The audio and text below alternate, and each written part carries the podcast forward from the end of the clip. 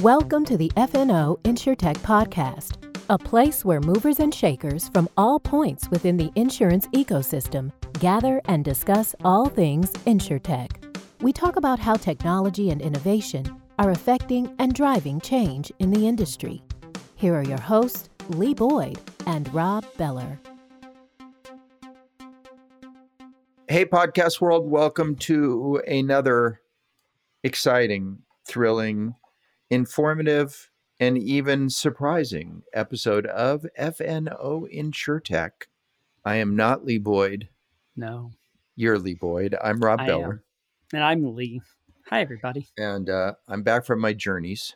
Man, you took a good journey. I took Just a a- big, a big old journey. A big old journey throughout the Big world. Big old journey. Big old journey around the world. Not And around the world. Give us give us a highlight. Where give us a, a 30 second highlight. What did you do? Uh, I I was uh, in Israel. My son's company bought a company there, so I went with him to. He had to take care of that, and I had nothing to do but goof off. And Israel was really cool. Really liked it. Yeah. A little too hot. A little too hot. Yeah. And then uh, we spent a bunch of time in France as well, which was wonderful. Whenever you were in Israel, I mean, you actually did a little bit of work there, right? You even checked out one of our one of our insured tech Oh yes, friends there, right? yeah, yeah. I saw Voom. So I boom. went to uh, the center of technology, uh, the technology business in Tel Aviv, which is this booming metropolis. Yeah. And on the 20th floor of some tall building was Voom, and they had me in and they gave me food and gave me coffee. And How great. Yeah. How great. You you sent me a picture from the windows overlooking uh, Tel Aviv, I believe what yeah, it was. uh-huh, This is it's just robust, booming was city. cool. It and really it's cool. and we have found out through 230 podcasts, it is a insure tech hub. It There's is- a lot of insure techs there. it- it's an insurtech hub. You know what else it's a hub for? no, In case you're wondering, scooters. big big scooter city, I mean, the biggest scooter city I've ever been in. Like scooters like Limes or scooters like scooters like Limes and Bird and whatnot. Okay. Yeah. Electric scooters, thousands of them and thousands of people riding them all at once. Like you would go to a, you know, a traffic signal and stop. And as you're waiting, you know, for the signal to change, there'd be like seven scooters lined up waiting for it to waiting to go. Crazy. They're not like here where they're, they're all piled in a corner because nobody nobody's riding them no, except because they're dinner. gross. No, Yeah. I there. haven't been on a scooter in a long time. There they are integral. Yeah. We know we have a scooter story, which we won't share today.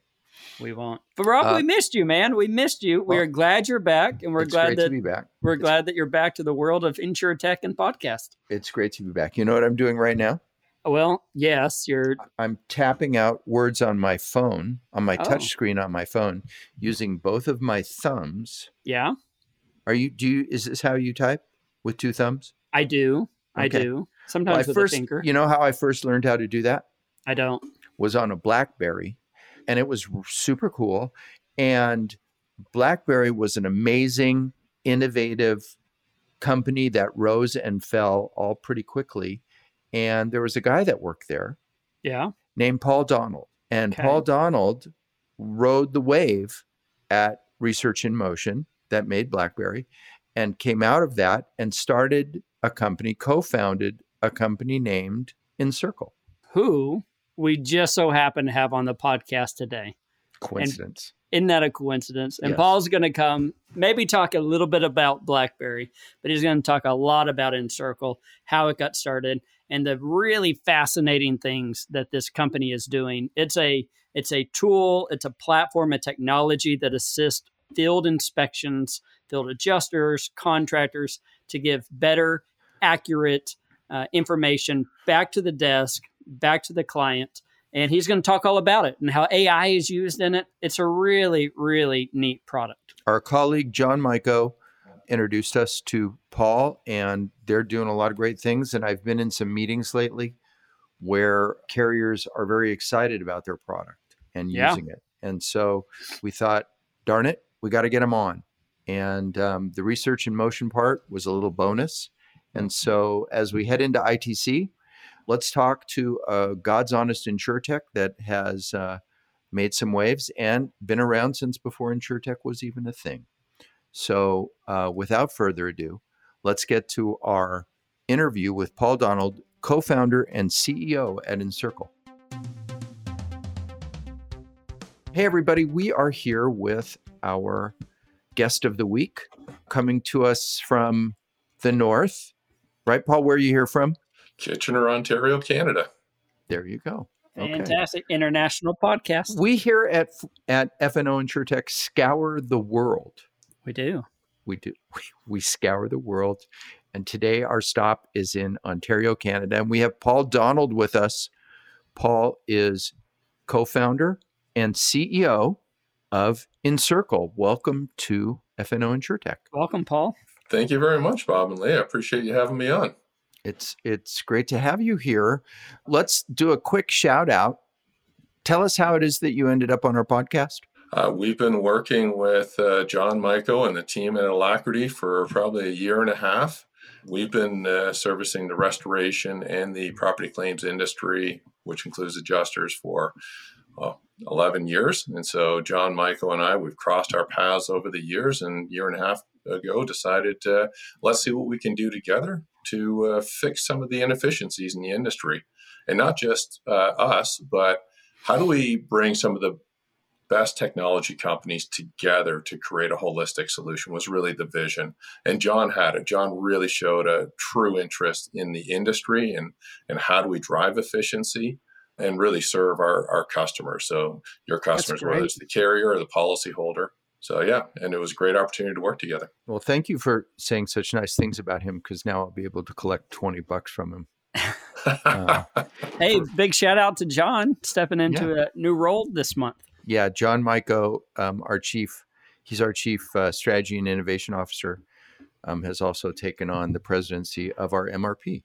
Yes. Um, Congratulations, John. Yeah. Congratulations, big John. Big deal. So let's start where we'd like to start by first kind of being clear about what we're talking about here.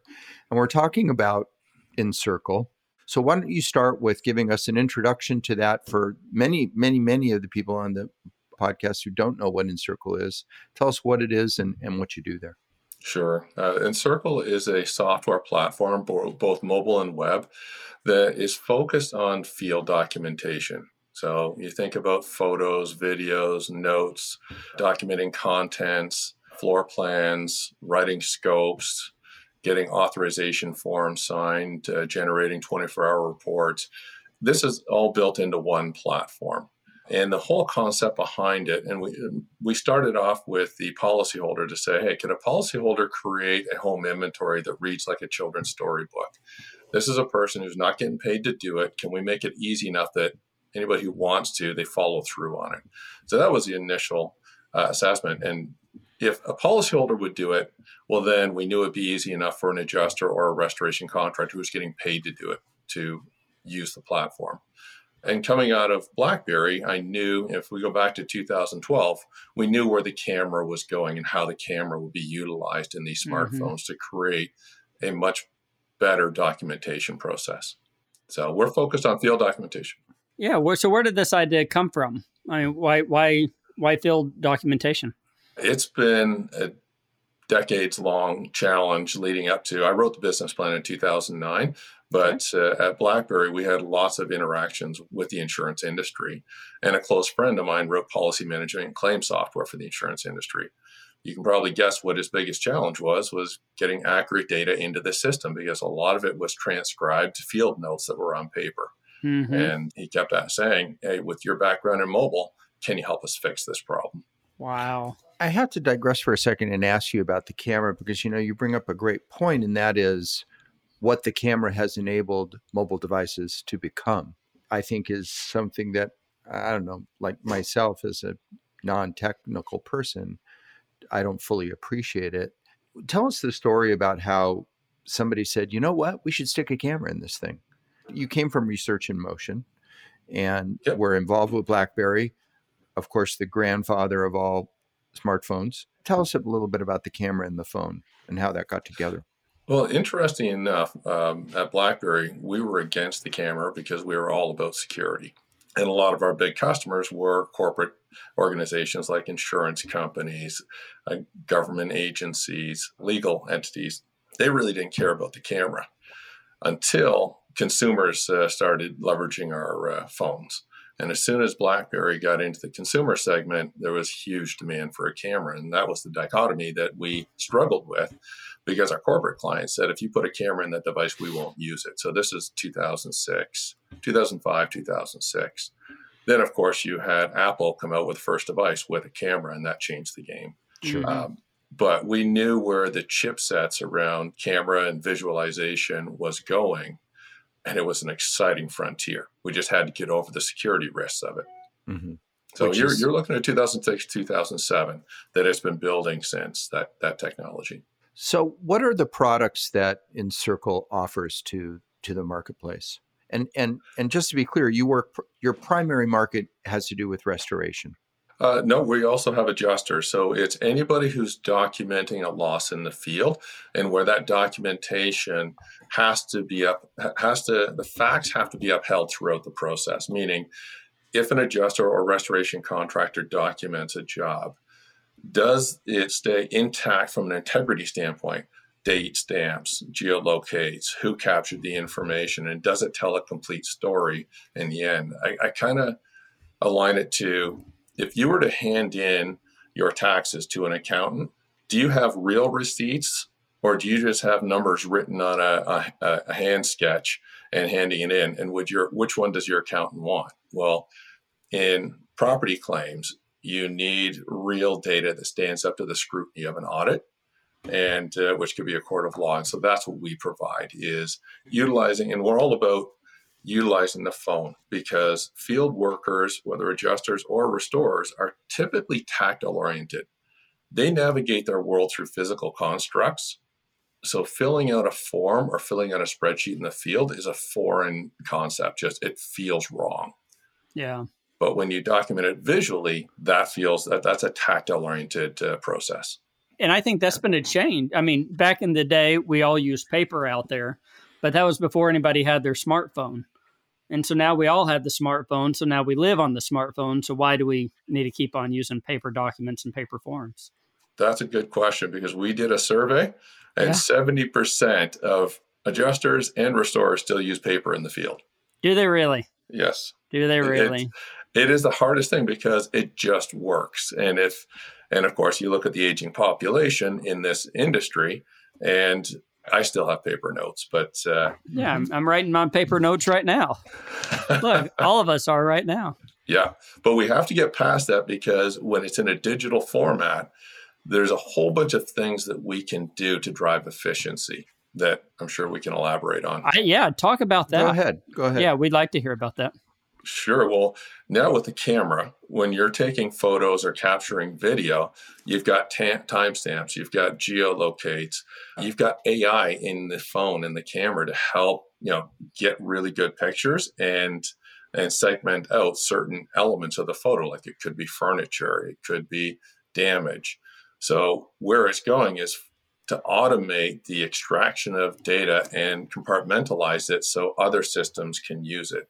Uh, and we're big believers in video because uh, you're probably aware that you can have multiple adjusters going out to a site or multiple restorers and separate them and have them come up with estimates. None of them are going to be exact. They're all going No. to be slightly different by the way they Right. attach it, whether they're drying in place or whether they're uh, ripping uh, out, uh, doing a two foot flood cut. They're all going to assess it slightly differently. So, video allows that adjuster or restorer to actually describe what they're doing and inform everybody who's reviewing the file as to why it was done the way it was done. Because most of the time, there's a logical reason behind it, but you can't get that from photos and, and just uh, cryptic notes. So, can we do you know video with the notes, and then and then you apply AI on AI on top of that, and you get some really good results. And so you actually are using the video, and is somebody talking? Is somebody talking during the video? And so if I need to review that file, I need to watch and and listen to the video. Is that how that works? That's right. And they're typically short videos, less than Okay. two minutes, we say. And if it's a large loss, you might have multiple uh, videos that are all titled properly. Yeah. Uh, so you can go right to that segment. But what that allows us to do is you've heard of ChatGPT. u- using a form of, of GPT AI to extract those notes and automatically build a scope off of it. And you can do it highly accurately because of you've got the context in the video, both verbally and visually, and then you've also got the photos. See, AI in and of itself can't fix errors, but mm-hmm. when you mm-hmm. have enough context for it to feed off of, you can start to drive high accuracy. That's what you're doing. You're using the video and the notes in conjunction to get a better outcome from the AI. That's that's absolutely where we're going. That's fascinating. Yeah, we just released our uh, floor plan tool, which will automatically generate a floor plan off of a uh, basically using video to walk the perimeter of the uh, floors in and out of each room. Average house takes about four minutes to uh, to scan, okay, and uh, probably within about forty five minutes, you get a full floor plan back. So yeah, you know, we're big believers in video. One of the big announcements that you guys have made recently is of your work with Verisk working with directly with Verisk. I assume it's through the exact product. Why don't you, can you yes. share with us that we're probably in that neighborhood of talking about that kind of thing right now, correct? Yeah, absolutely. So uh, the floor plan tool I was mentioning to you, where you can do residential or commercial spaces, we output to a, a full floor plan with dimensioning details. We now can automatically generate a uh, an Xactimate sketch from it. So saving on average 45 minutes to an hour on each job. So the idea being, can we speed it up? And then can we remove any biases as well? So it's all uh, computer generated. What do you mean a bias, for example? Uh, there might be uh, a human error, might be a bias where uh, a measurement was entered wrong, or where there might be a reason to enlarge that make the space larger than it might seem. I see. So uh, th- this takes that away.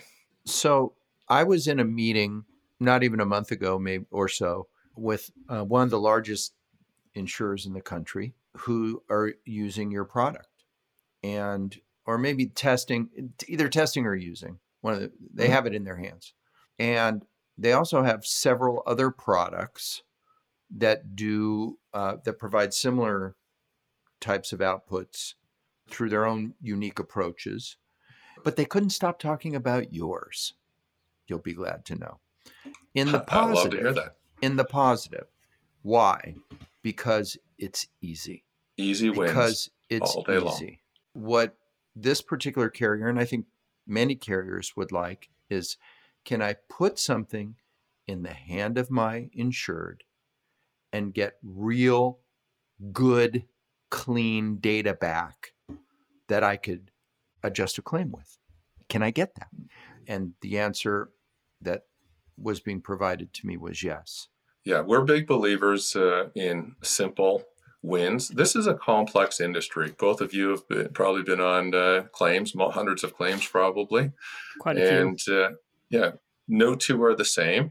And then you add in the complexity of a policyholder that may be unglued, other challenges in the environment, smell, temperature, you name it and see if you can focus on entering data on a small screen or even a big screen it becomes very difficult. So the way we look at everything is in the worst circumstances, can I still fully fulfill the job of documenting that I need to?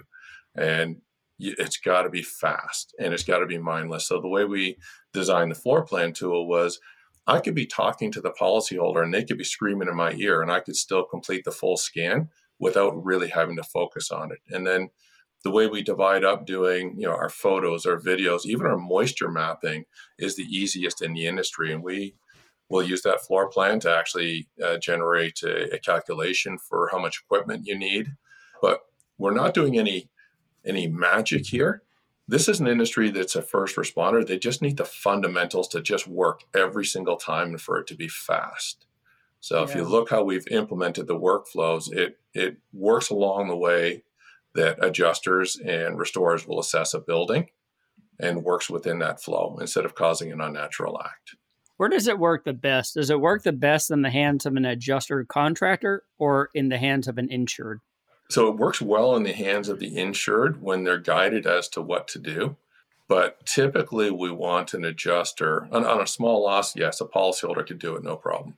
Okay. But anything larger, where you're going to need a restoration contractor or an adjuster out there, anyways, put them out in the field to document so that they can describe the loss So, cause of loss, resulting damages, and the work that needs to be done. those are things that a policyholder can't do and are really critical if it goes into arbitration or there's a problem with the file. I see. I've always known you guys as relative to the restoration field. Talk about your involvement there and and and, and why that's your reputation. Uh, that that was probably the hardest problem to solve is to get rest- restoration contractors to document consistently. It really was everything uh, from scribbled notes to digital workflows. And this was an industry that was jaded because they had been promised uh, magic technology for years and nothing really worked at the field level. I actually spent four months in the field. There was some contractors that uh, graciously allowed me to follow them on jobs and be a helper. I did burned out buildings. I did the nastiest of fires, uh, floods. They put me in the worst conditions to test our theories out, and we learned a lot from it. And it literally takes that to be able to understand the job that these individuals do, and, and then put it on a catastrophic situation where you have high capacity events, and it's ten times worse because you're tired right. and you've, you've got this big, huge backlog. Well, how can I make it so easy that we call it dance steps? It's so easy to do that it's just one, two, three, one, two, three, one, two, three. And, and it alleviates me having to actually think about how do I get this data into the system. I can now just focus on okay, what data do I need to capture because the uh, the flow inside of Encircle is so easy. That's great. Yeah, something I was thinking about earlier is there's a lot of technology now. There's a lot of systems, and I, I'm thinking about adjusters and contractors, and we're asking them to use a lot of tools or you know, or this, you know, maybe use this in the field, but then when you get back to the desk, you've got to use something else. How does how does Encircle help uh, eliminate or or streamline some of these technologies? Is it is it through integrations like the like the Verisk one you talked about? Absolutely. In fact, we've been big proponents, and that's why we were talking with John Michael. Uh, is that this industry is so complex that there's no one size fits all. And so, all of us who are primary technology providers to this industry need to have open APIs where we can integrate with one another, doing it securely. But we don't own your data you're the customer, you own your data, you should be able to say how and what systems it moves through. And we just facilitate that. This old guarded system where I, I wouldn't allow your data to move to where you need it to be, so you had to do double and triple entry, is an old way of thinking. And I'm happy to say that in the past two years, those barriers have started to come down. We have a long way to go, uh, but our integration with Xactware is a clear example of it. Yeah, I mean, it's been exciting to watch Xact change. I mean, there's no better word for it. I mean, they were a closed system for a long time, and I know that they're working very diligently. Mike is gone, but but the but it continues under Aaron that they're working very diligently to be an open platform to serve. I, I know that you're a you've spent a lot of time thinking about how fragmented the property claims industry is, particularly from a technology standpoint. Can you talk about that for a few minutes? And you said that in the last couple of years it's changing, but are we there? What what's the problem? What's the solution? So the big thing is number one, we've got to help those in the field capture complete data sets. And that includes all your auth forms, your photos, the details of why you're doing what you're doing, how did you assess it this way? And then that data has to move seamlessly into the other systems, just like ALACnet, the Xactimate and XactAnalysis, uh, CoreLogic's platform. The more you have double and triple entry, the more you have data errors. And the more that, that double and triple entry, you lose your timestamps, your geolocates, all of the backup verifiable data that you're going to need when you start to apply generative AI to it. Generative AI doesn't just pull things out of thin air. It needs highly contextualized data and then it can do something with it. Like the, the videos that we send to our AI engine to create the floor plan is very consistently generated every time. If it's not, you start to get something called drift, which mm. means it starts to drift away from the original plan of the algorithms and you start to get, you know, bad results. With, with, without yeah. asking too complex of a question, why does that happen? Well, because number one, if you so if, if you have control of the data right from the source and you can verify it and it's done in a consistent way, uh, your algorithms can process it pretty consistently. But as soon as uh, the algorithm gives you an output that's wrong and nobody catches it, well, that becomes part of the model. And then it happens over and over and over and over again. So I'll give you a great example of that. A restorer out in the field forgot to document something on the job. He's two weeks later. The managed repair network says, Hey, you need this piece of documentation he's got no other ability but to make it up. Yeah. Now that piece of data is made up, goes through the process and creates a false positive that now starts to affect the the algorithm. And, and that's a big challenge. And, and your systems break down very, very quickly. And so to make this happen, you have to hire some pretty smart people. I, am guessing. I mean, and what is your what does your staff look like? How many how many folks work at Encircle, and what kind of what kind of smart people are are are, are you employing there? Uh, great question. We're right around 100 people. Oh, and wow. uh, probably 40% of the company is on the uh, software engineering side. Okay. Any any data scientist? I mean, is that is that something you're hiring for? We, we work with partners. Uh, so with data scientists, sense. it oftentimes is better to work with a third party mm-hmm. uh, because you can get faster uh, turnaround times. Uh, being able to hire and have these people on staff and have them work with the community of other data scientists because they feed off of each other uh, can be quite challenging. So we work with uh, third parties in Canada, believe it or not, is one of the leading AI uh, countries producing AI in the world. That's great. Yes, the University of Toronto and, and yeah. Montreal are uh, big universities for AI. I always find it's hard to come up with the questions that I want to ask, right? So I have all this data. I think it's clean data. I've I put it in there correctly the way it should be, but I always have a hard time to say what do I need to ask that moves me one step closer to a better cycle time, uh, or a more accurate estimate, or a better floor plan. And I assume I assume you have people who have to sit around and think of those questions. Oh, yeah. In fact, what you've got to look at is what is the data that is being collected by the uh, field workers. And so you need to understand what your data assets are. And you've heard the, the concept that data is gold. It really is. If you've got highly accurate data with all of the backup integrity points, then you can start doing these really creative things with it that save time. So if you think about creating a video with the description of the cause of loss, the resulting damages, and the work that needs to be done. And you start applying some AI to photos with the video, and then the using large language models to extract the details out of the voiceover. You can start putting the whole uh, scope picture together. So, can you create a 100% scope right out of the gate? No, that's still years away. Yeah. But you can get there about 80%, and then all you have to do is edit it and mm. you can track all of that throughout the process because you've got timestamps, geolocates, you know who captured the data, who edited the data.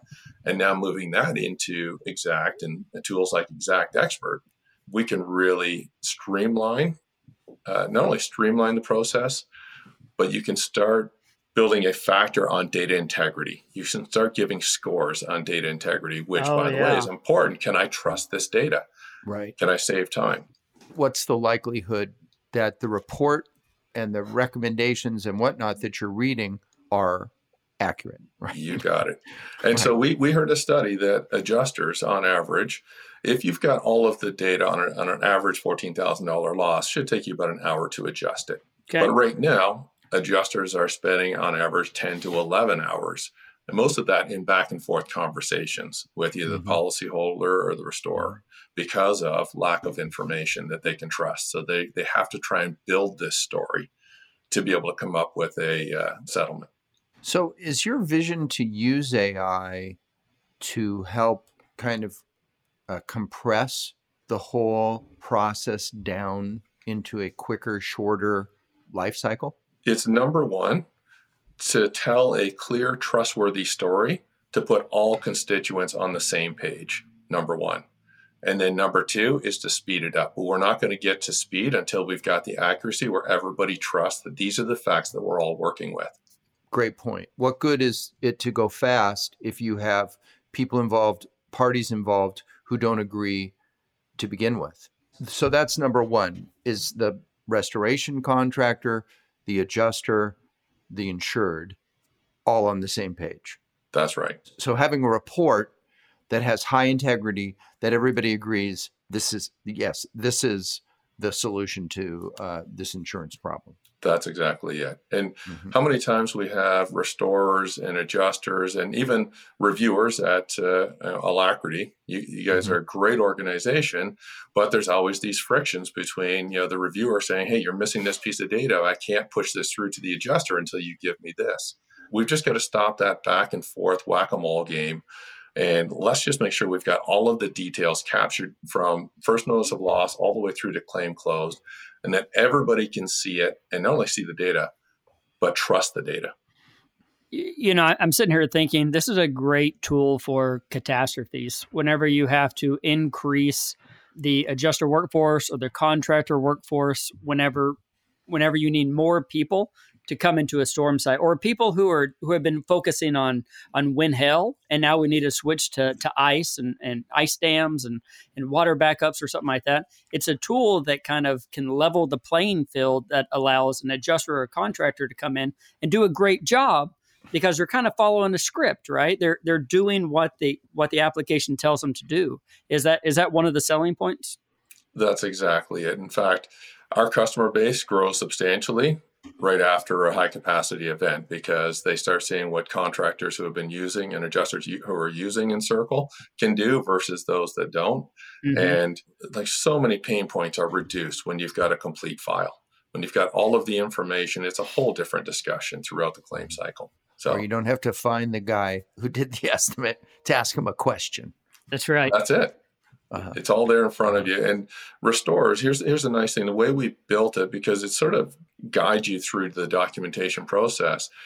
You think about a high capacity event, oftentimes you have to throw some lesser skilled individuals to do typical jobs that are higher qual you know, need higher qualified people.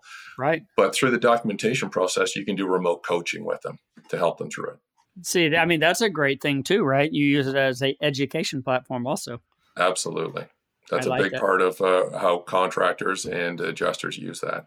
So whenever I hear the word video, I think about large amounts of data versus photos. Photos are typically smaller, but videos can grow very large, very fast. Who, who's storing these videos and, and where are they stored? I mean, it, it's a lot of, it, they're very big files, I would assume. Am I right? Yeah, I mean, we use compression to bring those file uh, sizes down, but typically, like I said, we try and keep them below uh, two minutes. So you're going to be documenting the job using photos, videos, notes, but the video is just a summary of cause of loss resulting damages. It's not going to be hours or you know 10s of minutes. Usually, you're looking at two minutes, and on a large loss, you're maybe on the initial inspection uh, 15 minutes of segmented, you know, eight, seven or eight videos. So that's not really too bad over 5G networks. And all of this data is stored in uh, Microsoft Azure cloud. Okay. And yes, we have terabytes and terabytes of uh, of data. We've, I think, we average a million photos uh, a week or some some ridiculous amount of uh, how many photos. That's a large amount. And so just by using that knowledge right there, I mean, you're out there doing this for people all day, every day. Is that right? This this is a live product that you're you're actively out there using. We are the leading platform in Canada, US, UK, and Australia for field Wow. documentation. There you go. I didn't know about the Australia. I missed that in my readings. Congratulations. That's you know, wonderful. you brought something up earlier that I want to hit on because I think it's an important point for anybody who's involved in property claims or claims that you have to see, right? Because there's many different kinds of insurance claims. Some pictures are of no use, but in property, that's what we're talking about here. It's a big deal. And that you went out for several months and went to losses. I too, I'm not I'm a sales and marketer person. I haven't been a, an, an adjuster. I haven't done field work. And I took a week several years ago and did trips with adjusters to locations and saw losses. Boy, was that valuable. Is that what you found? when you put yourselves in their shoes, you understand that So when you're building software for an individual, too often you think all they're thinking about at that point is working with your piece of software. But when you're on a job site, it is chaotic and you think smell doesn't matter. You go to a protein fire, and I'm going to tell you, I don't care how much Vicks you put under your nose, it's Absolutely. not going to be a pleasant experience. Absolutely. And so these all these things impact your ability to focus and concentrate. And so the idea was can we visually capture this information through photos? Can we capture a video that describes what I'm seeing and feeling so that whoever's reviewing it later can have a sense of what I've gone through?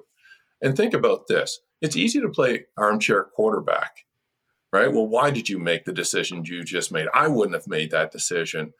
But when you actually get to experience what it was like, if you put yourself there with the smells, the experience, you know, in Canada, the cold weather, it's damp, mm. you'll understand that you were under the gun. You had to make a decision. You didn't have the ability to sit there and analyze photos and, and look at all of the losses in that neighborhood as compared to this one. You're focused on one particular loss that I've got to get the details on, get in and out of this, and on to the next job. That's mm-hmm. that's a different world. Until you experience it, you can't build software for those individuals. I mean, I'm just sitting here thinking this is well. Well, I'll take a step back. Sometimes you watch you watch online. You know, Apple's coming out with this new headset, VR headset, and you're thinking, what, what's a what's a use case for that? When would I really use that? And this is a prime example of being able to put a VR headset on, but you don't have to, right? You see it right on the screen, but to walk through and visually see what the adjuster or the contractor is seeing. You're right about the protein fires. You can't explain in a photo the smell or the grime or the grit. Uh, I did fires for several years, and sometimes in a photo, you're thinking, oh, well, you know, there's no fire damage. But but you have to be able to explain that the fire department ripped open the roof and there's water everywhere. You just can't see it, but you have to be able to see. And I thought, what a great use of VR uh, is is in in reviewing files. So that would be fascinating. You've got to have that on the roadmap. I'm sure that's a that's a extra cost there, but that would be pretty cool. So, so we're not going to use VR, but we're going to do something similar to it, where we're going to allow you to experience it. And so you've got the voiceover of the adjuster or the restorer, so you've got a, some context yeah. that you can relate to as you're as you're looking at the details in the job. So and narration, now, a narration. Exactly. And so now you're again, you want to get them on the same page. Did the facts stand up? Can, can we ensure that the, this was captured on this side by qualified individuals? And if everything is yes, then why aren't we on the same page? And you're dealing with a much more narrow, narrower set of variables mm-hmm. than if all I've got is photos and I'm going to make assumption based on the 30 jobs I've looked at. Right. And where this one should land versus the unique attributes of this particular job. That's so great. I, I think it's a really, really fascinating model. I want to talk about competition for a minute. We talked about the camera. There's many, many companies who are working in different ways, shapes, and forms within the area that you are. How how are you standing out. I, will get back to that meeting that I sat in with a major carrier. Their attitude was easiness, right? It was something that the one gentleman that was in the meeting said, you know, he could hand his phone to his wife and say, Here, do this. And she did it, right? And that was his kind of litmus test. What what what are you doing competitively to stand out? Well, I, I, think ease of use is the biggest thing, but we also uh, integrate with uh, Matterport. So Matterport does uh, floor that. plans and 3D walkthroughs, and so whatever our clients' needs are, because sometimes you're on a very large commercial loss where you want those 3D walkthroughs. We focused on 80% set, you know, a, a segment that we think is 80% that they just want to get in get the floor plan done as quickly as possible, as accurately as possible, and build out this file. Versus there are unique uh, value propositions for Matterport and Ricoh Camera DocuSketch uses that. So we're open to working with all of those partners because we don't believe that we're we will serve everybody's needs. Again, like I say, there's no one size fits all, but ours is uh, is simplest, easy to use on floor plans that are up to 15,000, maybe 20,000 square feet, and where you don't need a 3D walkthrough yeah. at this point. Is the interest that you're getting in the marketplace today more uh, from the carrier side or from the restorer side? Or can uh, we've got a lot, yeah, we've got a lot of excitement from the restorer side just because of one of their biggest challenges is getting the floor plan and dimensions for, to get the estimate uploaded. And so they're taking seven days previously to do it versus now all of that data is captured and within minutes their their uh, estimator has the details and uh, and instantly it's they're writing the estimate in Xactimate. Helps the adjuster uh, get to a reserve a lot faster. But adjusters equally are are finding we had a bunch of uh, adjusters from an insurance carrier using our floor plan tool out on the East Coast with uh, the hurricane and they were just blown away how fast uh, they were getting these floor plans done and able to reach uh, a, a, settlement. So I have to ask you before we go about research in motion. We were talking offline before we started today about the movie that came out, and you found it uh, less than accurate. Not a history. stitch of truth in it. Not a stitch of truth. But, but what what's the the movie aside? The research in motion story is a fascinating one and probably helps you in running your company, I would think. The experiences, the successes, but also probably even more importantly, the missed opportunities and the failures. Is that the case? Absolutely. It was the greatest learning experience of my career, hands down.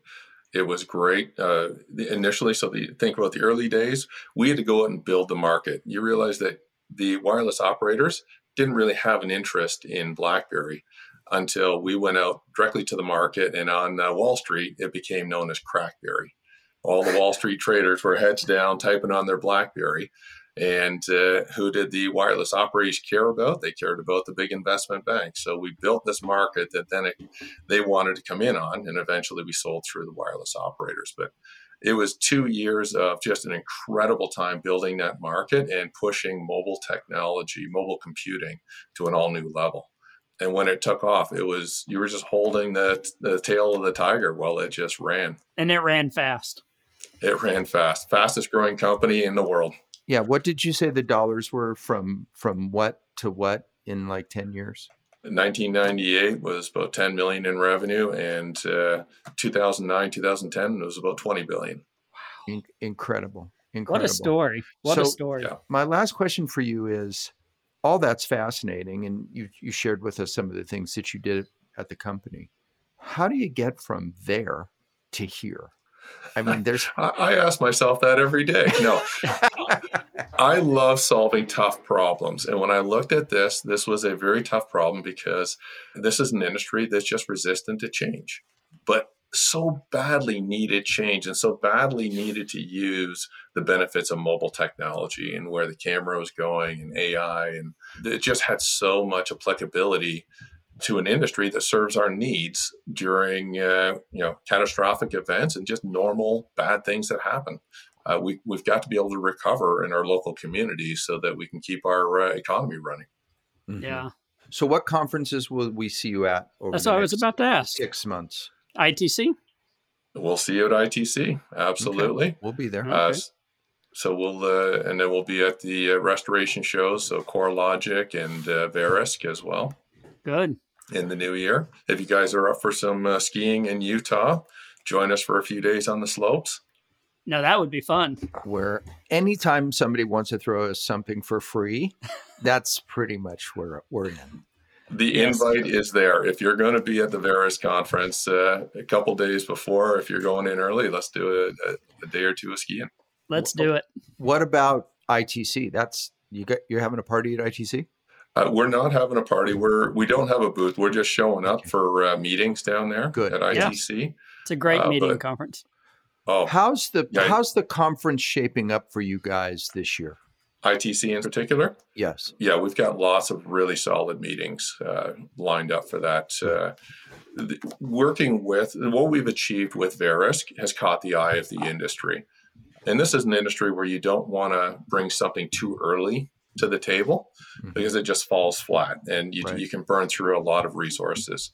We're now ready to have those discussions. And with our recent launch with Verisk, uh, those discussions are happening both at ITC and as well uh, the Verisk conference. Yeah, that's very insightful.